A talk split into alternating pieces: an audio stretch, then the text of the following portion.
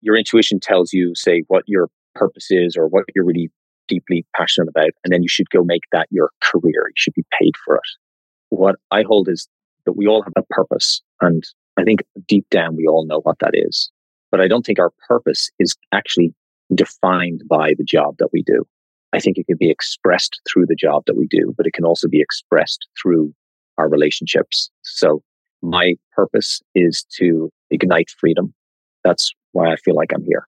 And I get to do that when I'm talking to a friend. I get to do that when I'm paying for my groceries. I get to do that in my role as a CEO. And I think we get caught a lot in your purpose has to be your career. Welcome to the Disrupted Workforce, where we help courageous professionals explore, expand, and evolve in the future of work. Are you curious to understand how all these disruptions are changing how we work in our careers? Trying to self assess and build an actionable plan to thrive in the future of work? Looking for research and insights from thought leaders to help you and your organization? Then this is the show for you, and you found your tribe. I'm Alex Schwartz. And I'm Nate Thompson. And we are your hosts.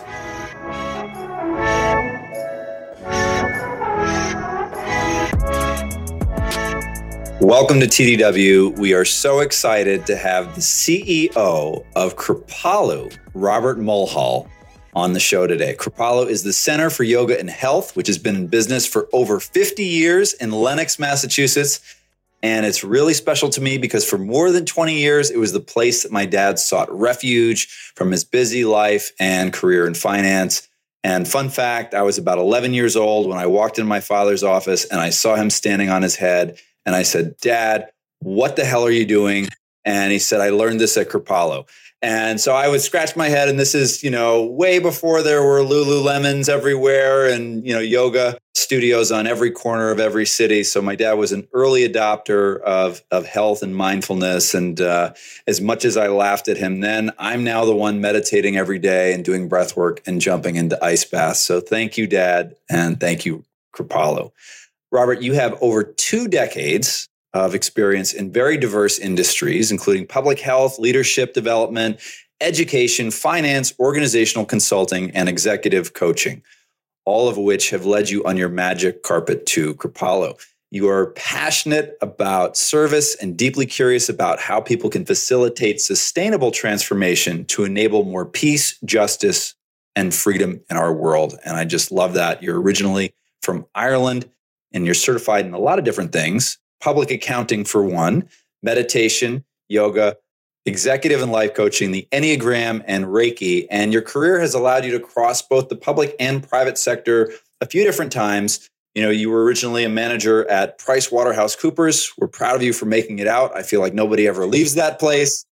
And you were co founder and CEO of an award winning social enterprise, a director of programs for Concern Worldwide's Innovation Unit in partnership with the Bill and Melinda Gates Foundation and UNICEF, which we will certainly get to, and a coaching consultant with the Crossland Group for business and organizations in fields such as human rights, banking, media, IT, well being, and others. And that's what led you to Kripalu most directly.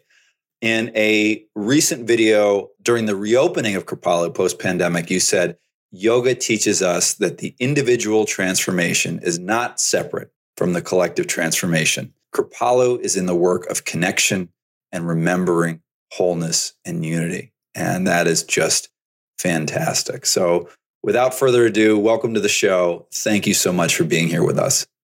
Thanks. It's great to be here. Robert, let's dive in with your unique background. I want to pull a specific thread. Traditionally, careers have been you get involved in this one specific function, this one type of work in this one industry, and you go as deep as you can and as far as you can. And hopefully someday you end up with a whole lot of money with a big title. And that whole thing has been exploded, just shattered. Um, certainly, the, the most recent chapter in that story is the pandemic fundamentally changing career as we careen toward this future of work. But what's beautiful about your career is that on paper, it looks a heck of a lot more like an exploration than it does somebody who is trying to climb a traditional ladder. So, was that intentional? Did you thoughtfully do that? Are you just way ahead of everybody else? Uh, definitely not way ahead of everybody else. my father, who's passed away, passed away uh, six and a half years ago, and he he gave me very beautiful piece of career advice when I was about 16 years old. And he just said, the secret to this whole thing is find out what you love, not what you, you know, you like or even your passion, because they're going to change, but what do you love deep in your bones? And then go be good at that. And life is going to find ways to find you and to put you in places of service. So that combined with a natural adventurous spirit and a treating of career like a jungle gym to be explored rather than a ladder to be climbed. I'm pretty sort of intuitively wired up and I call them the whispers and the whispers just come and they say, okay, time to go do this or time to stop this. And they look at that. And I've been, I made a commitment that I would listen to those whispers and uh, follow through on them. And they've led me to all of these different places. And I will say, I'm in a European born white uh, heterosexual body, which also creates an incredible amount of privilege and door opening for me in our westernized society. Yes.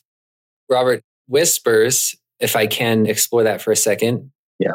Uh, there's intuition, which is an intuitive knowing you can feel inside of your body. And then there's, I call it flirting. I'm trying to distinguish. Flirting sometimes is this the outside world, the universe kind of going, hey, here this thing is again. Hey, hello, over here. Here's this thing again.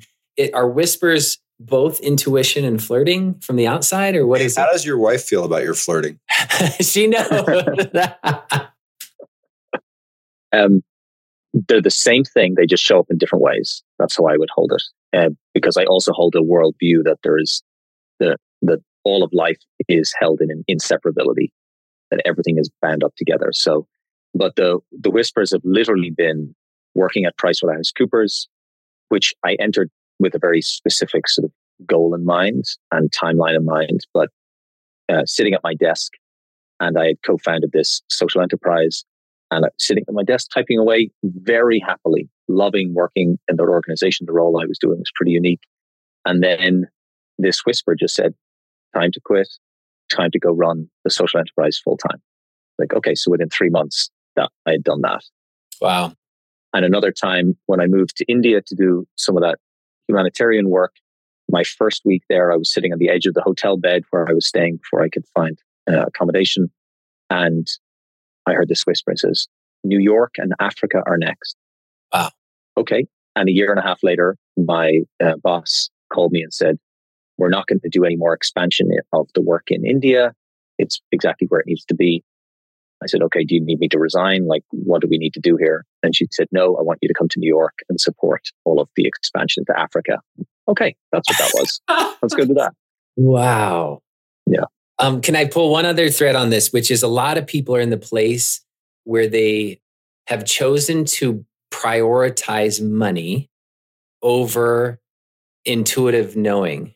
And would you just speak to that for a second of, yeah, there money is a factor and we all need to live and we all need to pay our bills and put food on tables, et cetera. But there is something really powerful about listening to your intuition. Yeah. I think often we get into this sort of binary of your intuition tells you, say, what your purpose is or what you're really deeply passionate about, and then you should go make that your career. You should be paid for it. What I hold is that we all have a, a purpose. And I think deep down, we all know what that is. We often don't slow down enough to really, really hear it or to live from it. But I don't think our purpose is actually defined by the job that we do. I think it can be expressed through the job that we do, but it can also be expressed through our relationships. It can literally be expressed moment to moment. So my purpose is to ignite freedom. That's why I feel like I'm here. And I get to do that when I'm talking to a friend. I get to do that when I'm paying for my groceries. I get to do that when I'm driving the car by myself. I get to do that in my role as a CEO. And I think we get caught a lot in your purpose has to be your career. But you hear some of these incredible examples of people. There's a beautiful story of JFK. I have no idea if it's true or not, but the Irish people don't care if stories are true as long as they're good stories. so he, he's down in Cape Canaveral at the space sort of station there.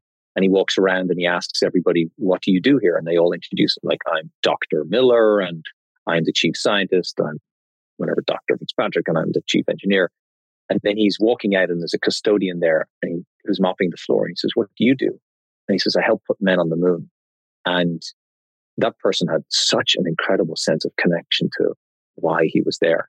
And it didn't matter so much that what, what position he held, the power of his presence would have been profound just because he knew that sort of sense of connection to purpose. I'll also say there's a lot of complexity in all of this. Again, I'm in a place of privilege in our westernized society. So I get to, and I have a big social safety net, right? I have a family that really loves me that isn't particularly wealthy family. But if I need to, the worst thing that happens in my life, apart from death, is that I lose my job and I go sleep in my friend's spare bedroom or my family's spare bedroom for six months until I get my feet back on the ground. Vast, vast, vast majority of the world doesn't have that safety net, either from government or from sort of community. So sometimes I think we can get into this. Oh, if you're not following your intuition, you're somehow li- living your life um, badly, or you're making poor choices. You're prioritizing the wrong things. I used to hold those kind of views as well, but I try to hold a real soft compassion around it now and a deep appreciation that I've been privileged enough and brave enough to sort of follow those whispers. I love the mission to ignite freedom. I think that's beautiful and succinct and very, very clear. And a big focus for us is is leading leaders. And you've done a lot of work coaching leaders through change at Crossland, at Kripalu. And change is really different now, right? In the past, a lot of leaders focused on their function, but didn't really own or know how to be a change leader. And from our perspective, every leader now must be a change leader. So, from the place where you stand, from your experience, from the mission of Ignite Freedom, what stands out for you in doing this work of leading leaders? And what are some of the biggest challenges of this work? Yeah, well, there's plenty of challenges. And there's lots of people writing lots of leadership books, but I don't think anybody's really written the book. So I don't, it doesn't feel like there's a playbook because there's this evolutionary sort of energy that's just happening. Like, like literally our physical planets are just unfolding. And I feel like we're unfolding in that way. So everything is constantly, we're leading change in the midst of constant change. So often I, I reflect on a couple of things is I sort of see myself as an acupuncturist as best I can. My job is not to actively lead so much unless there's real specific moments where it's needed, but to continue to sort of put the acupuncture needles in the places where the flow is blocked so that it can uh, create constant flow in the system. And I feel like I'm doing a good job when people are looking at me going, what do you actually do? Like, what do you actually do? I think there should be a sense of that in the team. I don't think CEOs should be hanging back and doing nothing, but there should be a sense of like, it's not fully clear what the tangible piece of work is that you do, because I think people at the tops of organizations, I hope that they're tending to the real subtle leading that needs to go on um, for organizations to really thrive and be successful. In addition to that, a lot of people ask me, what is my vision for Kripalu or um, any other organization I've worked with? And my answer, it may change in a week's time, but right now is, is that I don't have a personal vision for Kripalu. And I think sometimes we get in trouble when individual leaders have personal visions because they stay for a while and then they leave. And then another leader comes in and then it's another personal vision and it's twist and turn and twist and turn for the organization's direction all the time. And so there's the beautiful, I think it's from Lao Tzu, maybe um, Confucius, but it's at the end of the day, when the work is done, let the people say we did it ourselves. And for me, I remember being in Northern Ireland at a, a sort of a retreat around peace in Northern Ireland. And there was a woman from Baltimore and Obama was coming up the ranks and there was a little chatter about him. And she said, beware the, the hole that a charismatic leader leaves because they sort of shine very brightly and then they leave and then it's very hard for that sort of shining to sustain itself if it's been based around an individual. And so I'm constantly in this dance myself as a person leader. It's like, how much do I lean in and sort of set tone, direction, and shaping? And then how much do I lean, lean out and allow others to really fill that? And others being the humans here, but also the land that, that we're stewards of. We're we bring the land into this conversation and ask the land what it wants to happen when we do our strategy work, etc. So there are some of the personal pieces that I dance with as a leader right now. For the challenges, it's the pandemic has just lifted the lid on what was already there, which was a mental health crisis in the United States and um, uh, sort of overburdened humanity with stress and anxiety. Like people can say they switch it off and they leave it in the car, but nobody does. It's there, it's bubbling, it's in the system all the time. And so trying to help people feel well at work is something that I think about a lot and also don't really feel like I've got a really great answer for. A lot of things we're trying and testing here at the organization, but it feels like it's a really, really big challenge that's way bigger than what one organization can do. And I don't really feel like anybody's talking about it in a cohesive way, except for that it's a problem, as opposed to here's how we're going to have a sort of a like a matrixed solution to it. And then the other thing is big piece around equity. And you know, we've got incredible people working at Kripalu. We've over 300 staff and everybody's earning at different levels. And some of our folks work two jobs because they have to.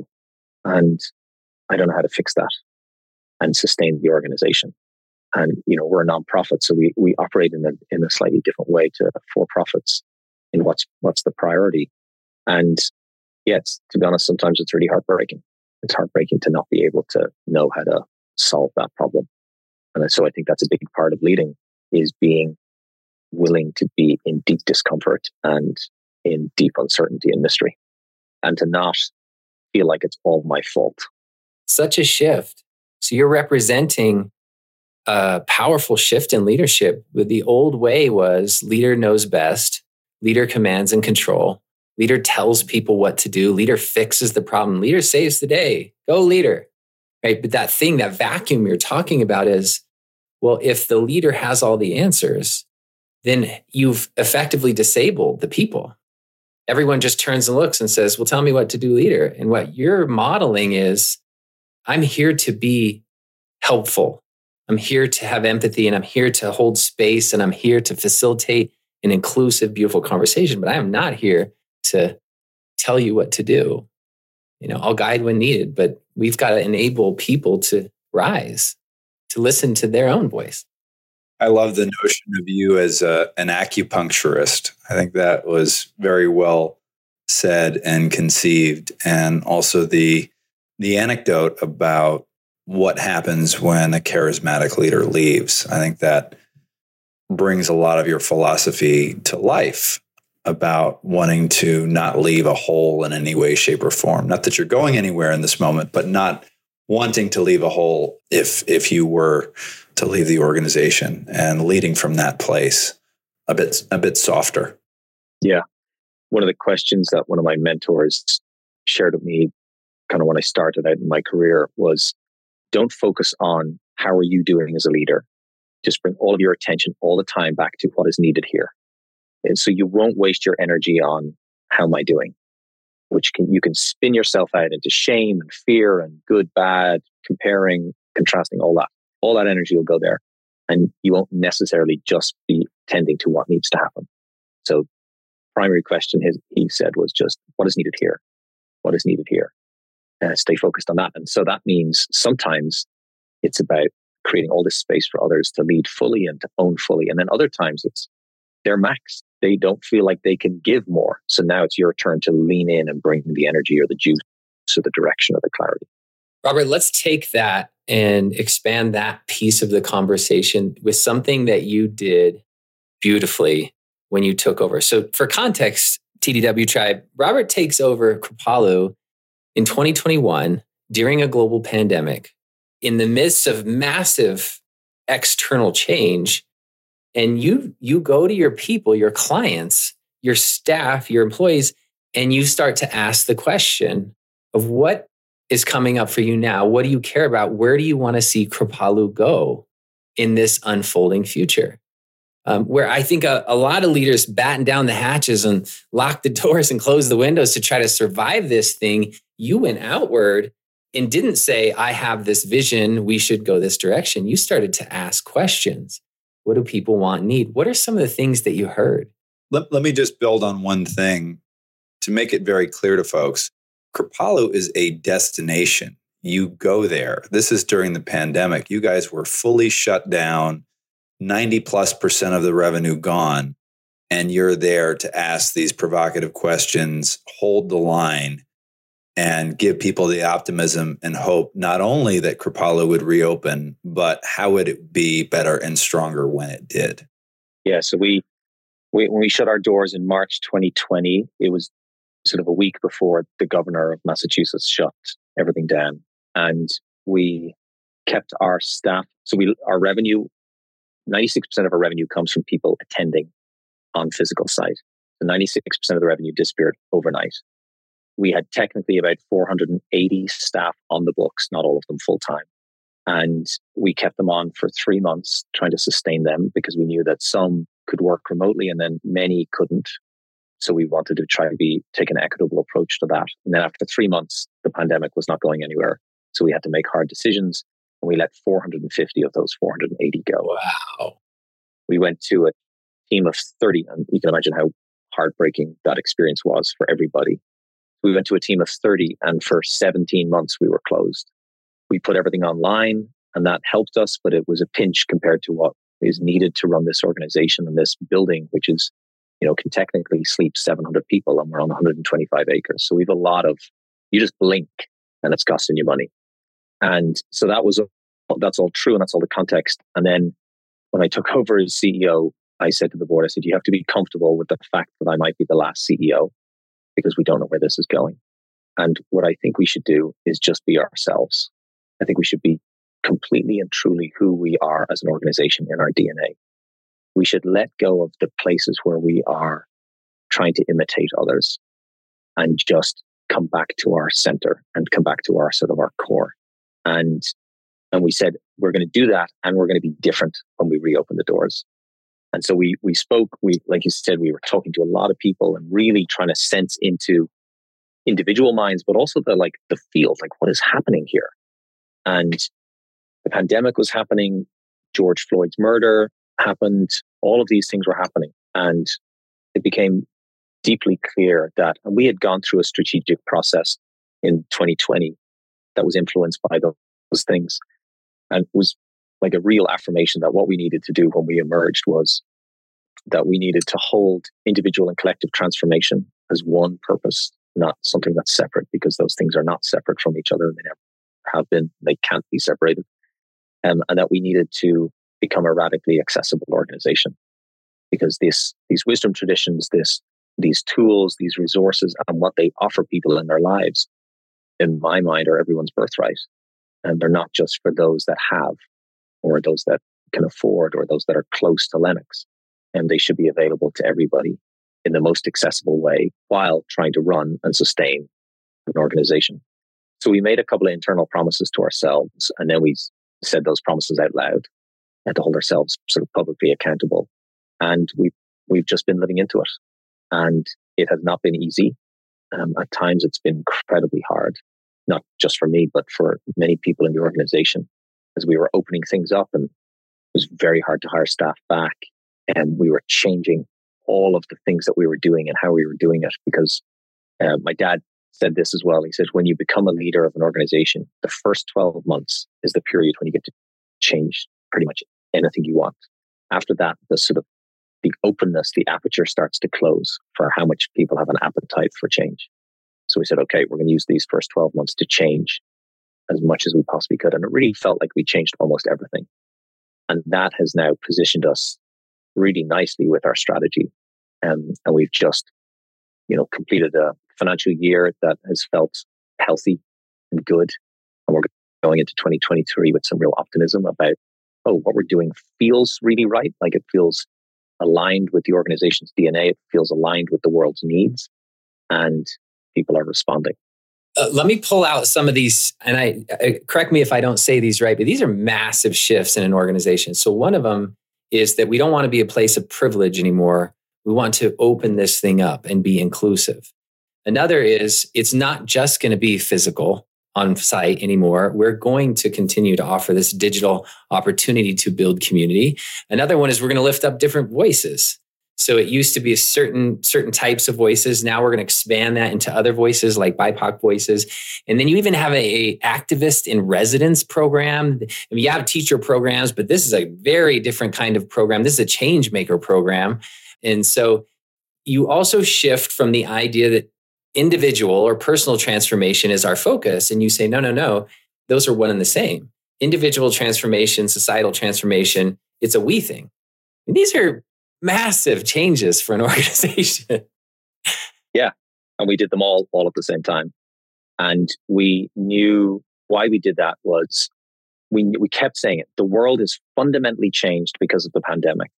If we are not fundamentally changed, we're going to sort of drift away that other places will emerge to meet the reality of the world.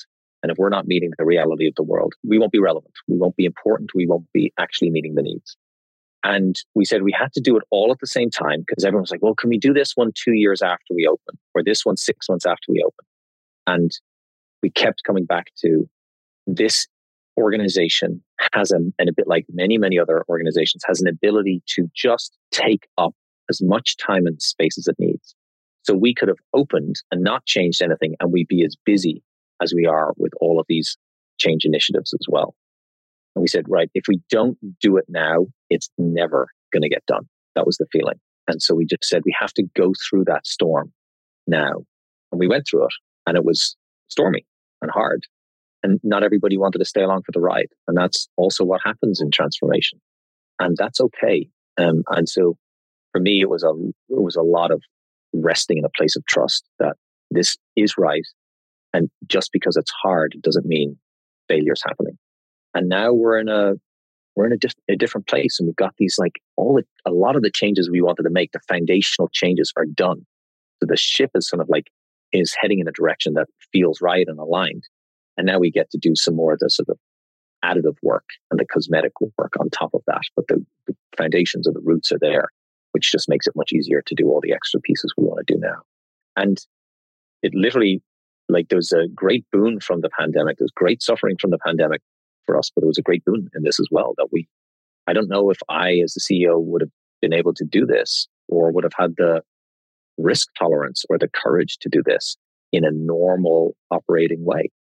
You know, it was, what have we got to lose? Like, this whole thing could take us over the edge anyway. So let's just come back to the most beautiful version of ourselves. And there was a, used to talk about, we didn't know if we were building castles or sandcastles.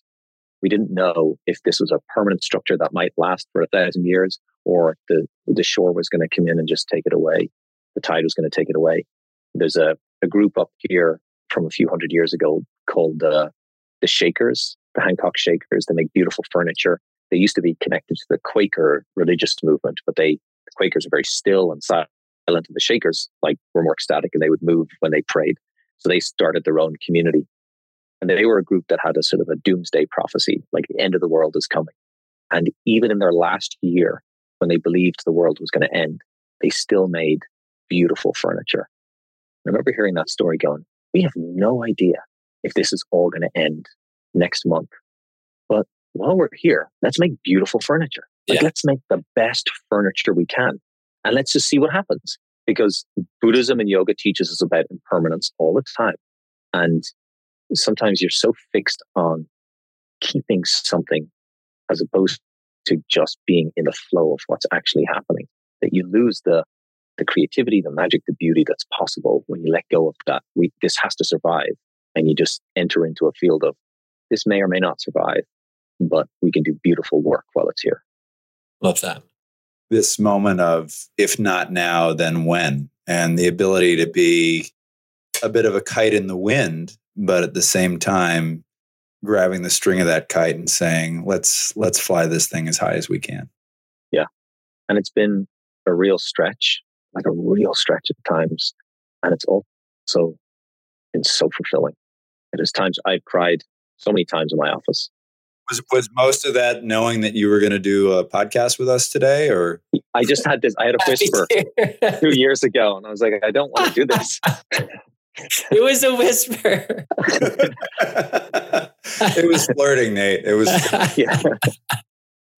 the uh, but it was uh the the sort of the suffering has come from me feeling like this is all my this is all my job, and something beautiful happened in Omicron when Omicron was happening. It just hurt us so bad this time last year. It was such a different month. It was just so the beginning of the month was so painful, and I've got a little um superhero that lives in the middle of my sort of solar plexus area, and he puts on a little cape and he goes when something's happening, he puts on the cape and he gets to work, and he's really, really, really effective.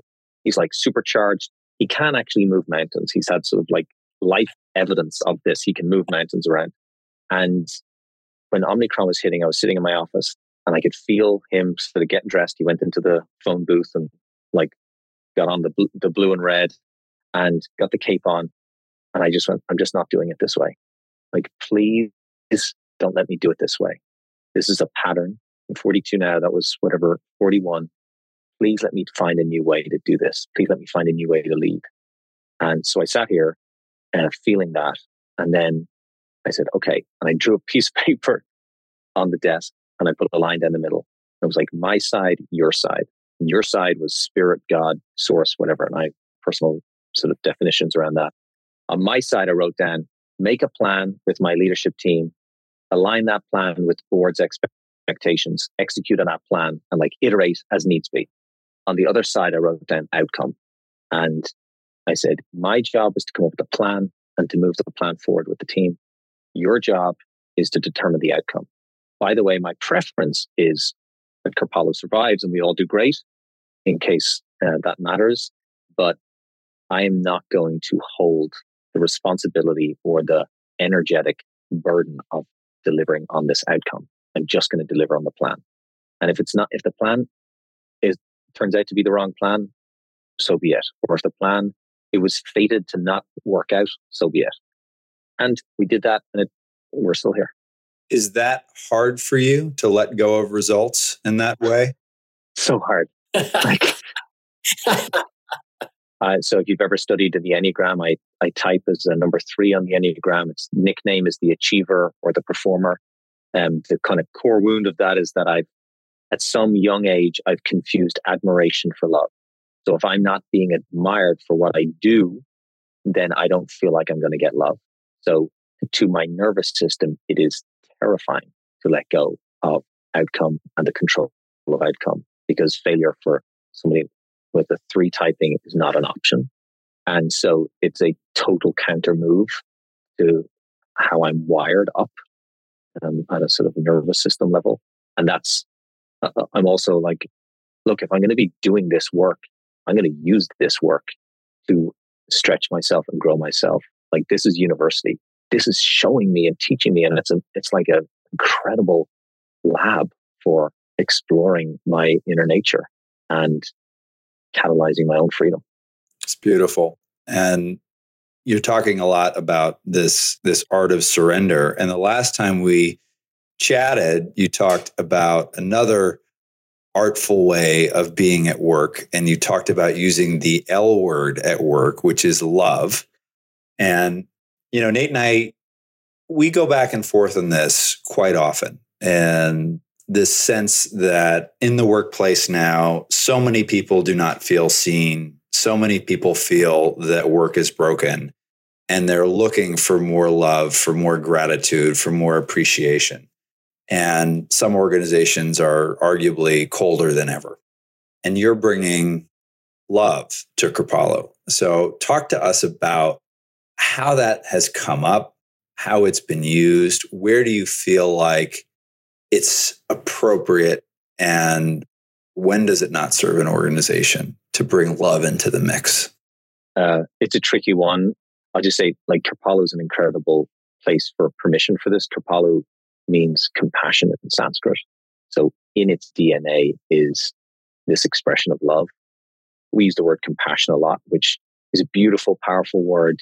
And sometimes it feels like the sort of the safe version of the L word. And so I've been specifically using the L word intentionally to because I'm I like to rattle cages a little bit in a in a good way. Somebody called me a I'm a velvet hammer. I will talk about it at a town hall. I will talk about love, and that's what we're here to do. We're here to love each other. We're here to love ourselves. We're here to love the guests that come here. Like, why else would a guest come to Kripalu except for to be seen fully in their wholeness, not in their brokenness? Maybe that's the greatest gift we'll give them. Not, it won't be in a in a yoga class. It'll be the person at the front desk who looks into their eyes and says, "Welcome," but they see them as a whole human being. Maybe that's the first time in somebody's life where they actually feel fully seen in their wholeness and fully welcome in their wholeness. Love for me is the thing that moves everything. It transforms everything and it sustains everything. And I don't understand why we're so shy about this. We say we love everything all the time. We use that word like incorrectly all the time. We say, "Oh, I love donuts." You're like, "Well, I don't know if we love donuts. I, I know you like donuts." I, I do love donuts. I stand corrected. That's fair. but you get my point. And yeah, but it's uh we had our holiday party yesterday and I grabbed this. This is one of the things for and I'm putting that up in my office. Or I'm putting it on the door to my office. It's I love you. Yes, you. And that's as much for me as it is for anybody else that will walk past it. You know, the people that have have moved the world in big ways, Gandhi, King, Sojourner Truth, Harriet Tubman, these people, the whole thing has been love. Like it's it's everything that that they stand for. And I think we yeah, it's so perplexing that we're so shy to use this word that we use all the time in a work setting. I think so we talk about it like can we love each other? Can we can we love our the guests that come here?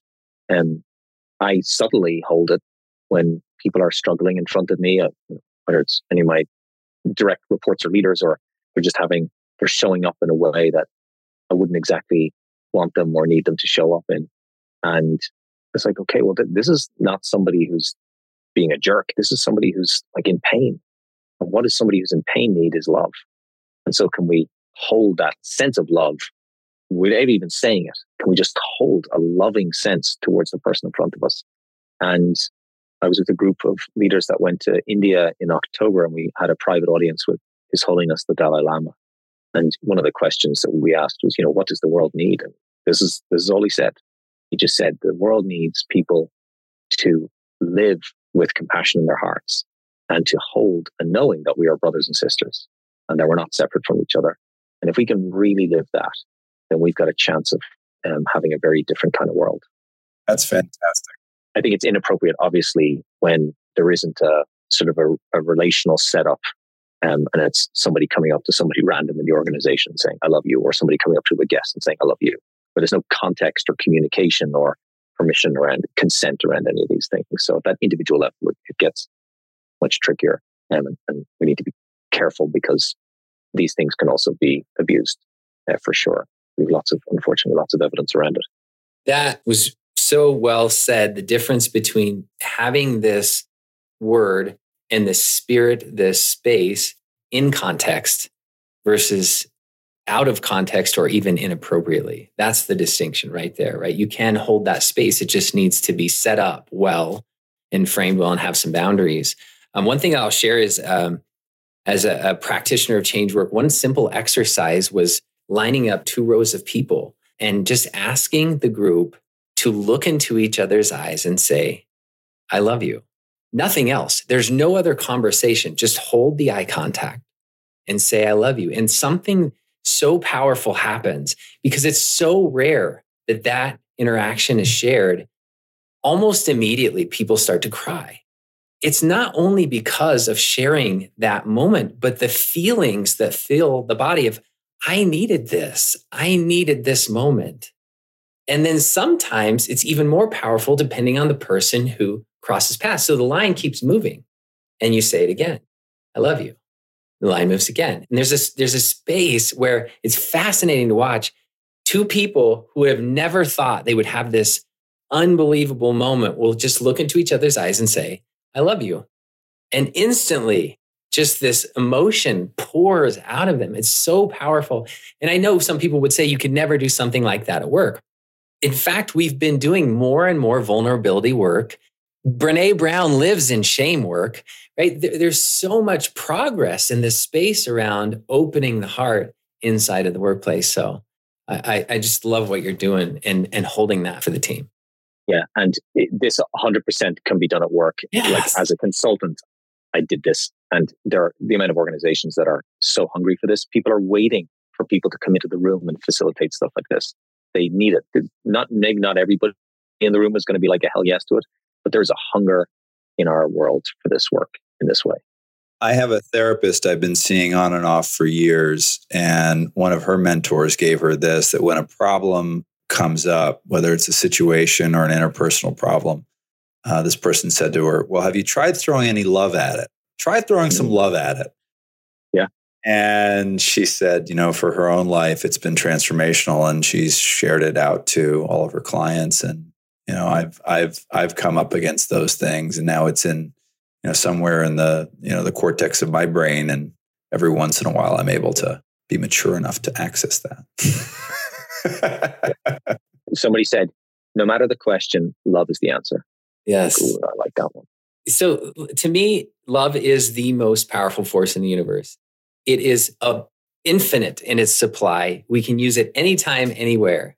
It can be given, it can be received, it can be held, it can be shared, it can be, it's this ultimate resource. And yet we, to your point, have found a way to sort of try to not use it or put it inside of a box and say, oh, oh, oh, only, only this little tiny time you can use this most powerful resource in the universe. So it is kind of the ultimate opportunity for us as leaders. And I think that that approach to it is comes from a real scarcity mindset. You know, we shouldn't use it because we'll run out of it. It's like a misunderstanding that there's somehow a limit to the amount of love in the world. I think that scarcity mindset, and also I think a lot of the resistance to love is just a, a feeling of we're not worthy of love, you know, which we all, like human beings, we've all internalized that story and it shows up in some way that we're we're just not worthy of love. So let's not confront the hard fact and confirm that truth.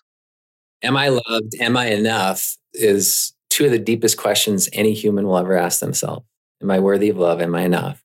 And then the idea that how deeply we need that. Failure to thrive is what happens in babies when they're not loved, when they're not touched, when they're not held, when they're not connected with. And I think it's fascinating that we're only now getting to the place where we're starting to go, we can share this vital thing in all aspects of our lives instead of withhold it into these tiny little windows. I was going to just add that in this year, we're looking at a trend which we're calling AI everywhere. And it just seems to be abundantly clear that AI going mainstream in a way that it never has before is happening now.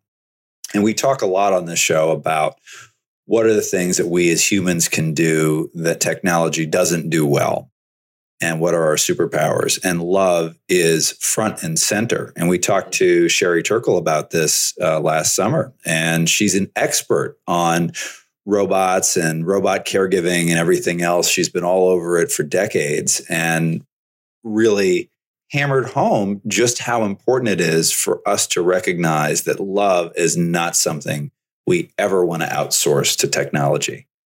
And so bringing love into the workplace in the moment where more and more technology is coming into workplace and the technology that is coming in is more and more advanced, that is uniquely human and uniquely beautiful. Right on. Robert, our focus at TDW is to help people to understand the magnitude of these disruptions, the disruptions that you were just talking about, your organization and your people going through, and how they're impacting the future of work. And you've even said in this episode, it's undeniable this is happening. The world is unfolding, it's rapidly changing around us.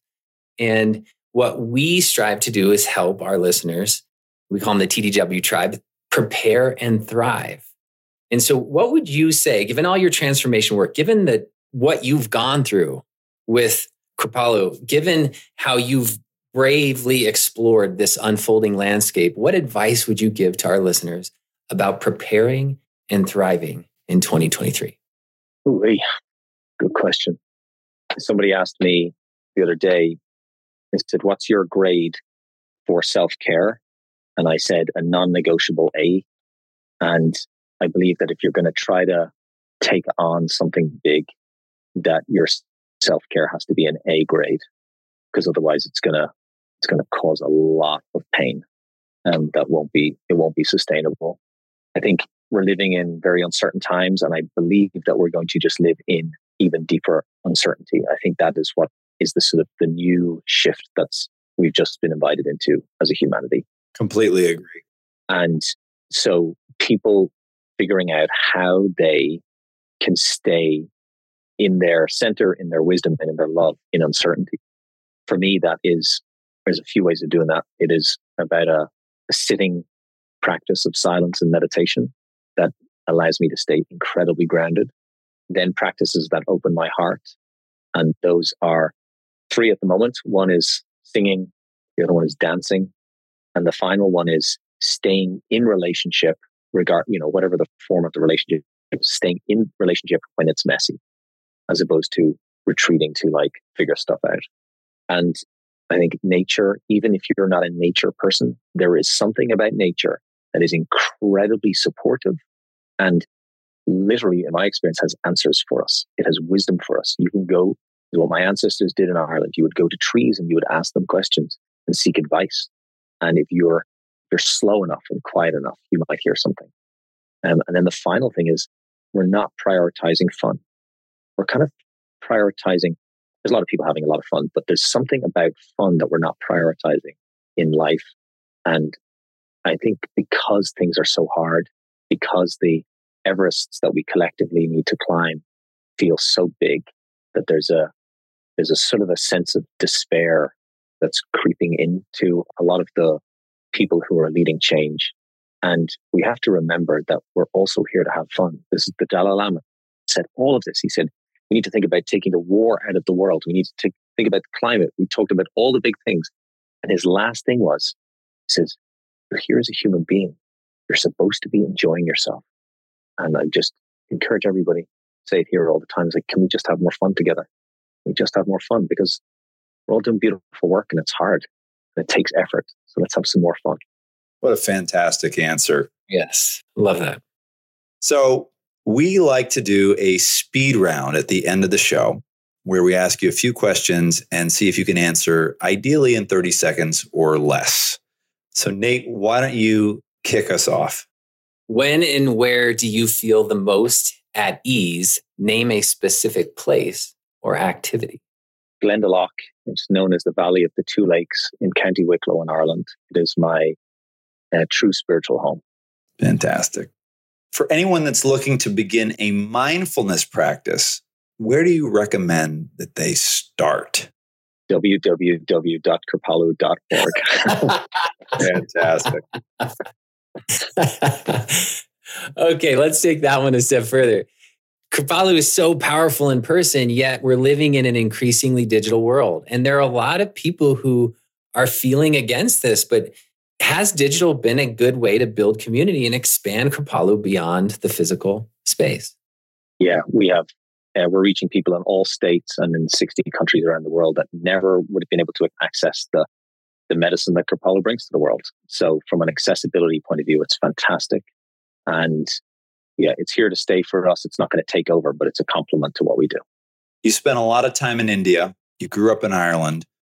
What is one of the biggest challenges we faced here in the West based on your travels and upbringing abroad? We've forgotten that we're brothers and sisters. And there's all the all the resources in this world for everybody to thrive. And we are not sharing them. That is not just um, causing suffering for those that don't have. It's causing suffering for those that have too. Powerful. You are about to become a dual citizen. First, huge congratulations. And second, why was this so important to you and what does it mean now in your life? The whisper brought me to America and it can feel very easy in my position to be sort of distant to America emotionally. And I wanted to make a deeper commitment to this land, particularly, so that my work here can feel like it has the deepest level of commitment. Robert, thank you for holding this space, for being a leader who is inviting change, who is holding a completely different conversation with your people in your organization, with the people who love Kripalu and introducing the world to Kripalu. And thank you for having this kind of a conversation with us, making it safe to bring love to work. and talking about that we don't have all the answers as leaders and as teams, and we can build beautiful furniture while the whole world is changing around us. Robert, Nate, and I love you. Oh, we love you, man. we love you, Robert. Love you both too. Now, tell us where, other than kripalu.org, where can people find you and learn more about what you're up to? Best place to probably find me is LinkedIn. And I just find my profile there. Yeah, happy to chat to anybody that wants to talk about anything. It's a collective effort to make the world a more beautiful place.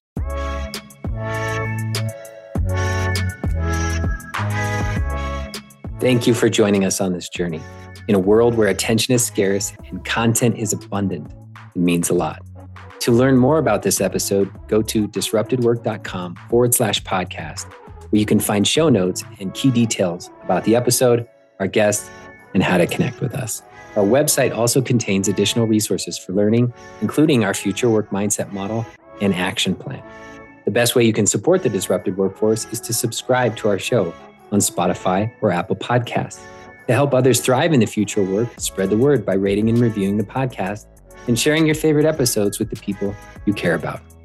Disrupt yourself to unlock your future.